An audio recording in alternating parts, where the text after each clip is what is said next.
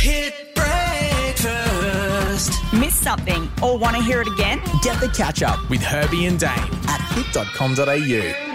Look, we do appreciate your time, Freya Writings, but we've had a bit of an issue getting connected to Gorgi Coughlan, who is the monster on the Masked Singer, and she joins us right now because it's the end of the show. Georgie, good morning. Oh, good The pink fluffy monster is here. Very relieved that I can actually talk about this show now. My God, I've told so many lies over the past few weeks, so it's nice to have that all the cat out of the bag. That's all we wanted to know. Who exactly knew in your life?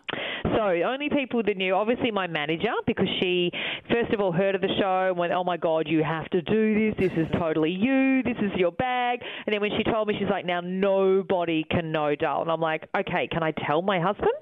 And she's like, Well, only if he completely, like, cannot say zip to anyone. Can you trust him? And did you?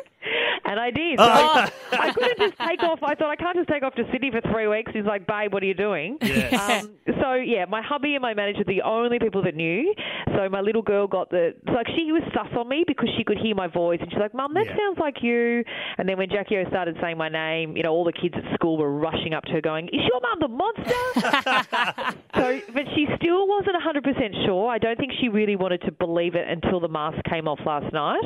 So as soon as the mask, you know, she's screaming, "Take it off!" and then she went silent, and then she just burst into tears, like as in. Oh, I think just happy, like she said, Mum, I'm so happy. I'm just processing it. It's so fun. And she was just so emotional, I think, from it. So it was, yeah, it was really hard. My mum didn't know. No one knew. Wow. Now, how did you feel then last week when Paulini let slip, maybe accidentally, that you were part of the show? Did your heart sink a little bit? No, not really, because I think, oh, bless her, because she was probably, like, there's no way we knew when we were filming. So Pauline did, like, I know she didn't know because I didn't know who she was. I was thinking, who the hell is the spider? Yeah. And I was listening to her laugh. Every now and then she'd laugh, and I could hear her in my headphones when we were doing our group numbers. So I was thinking, oh my God, is that Jess Mauboy? Is that, um, at some stage I thought it might have been Kate Miller Heidke. So I was like, who is that?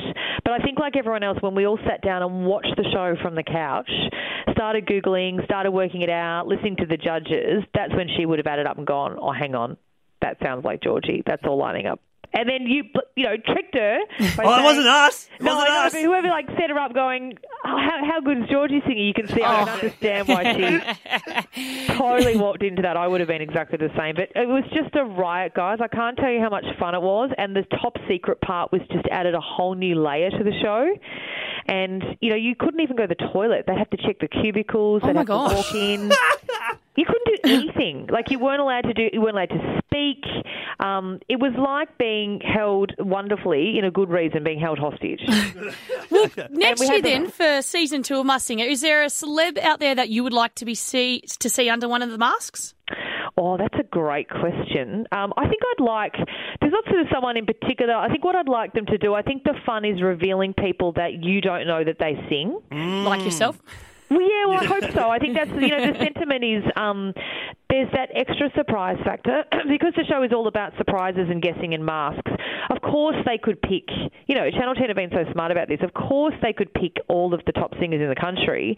But I also think there's that beautiful layer of going, I did not know that they did that. So I would love to see like a sports.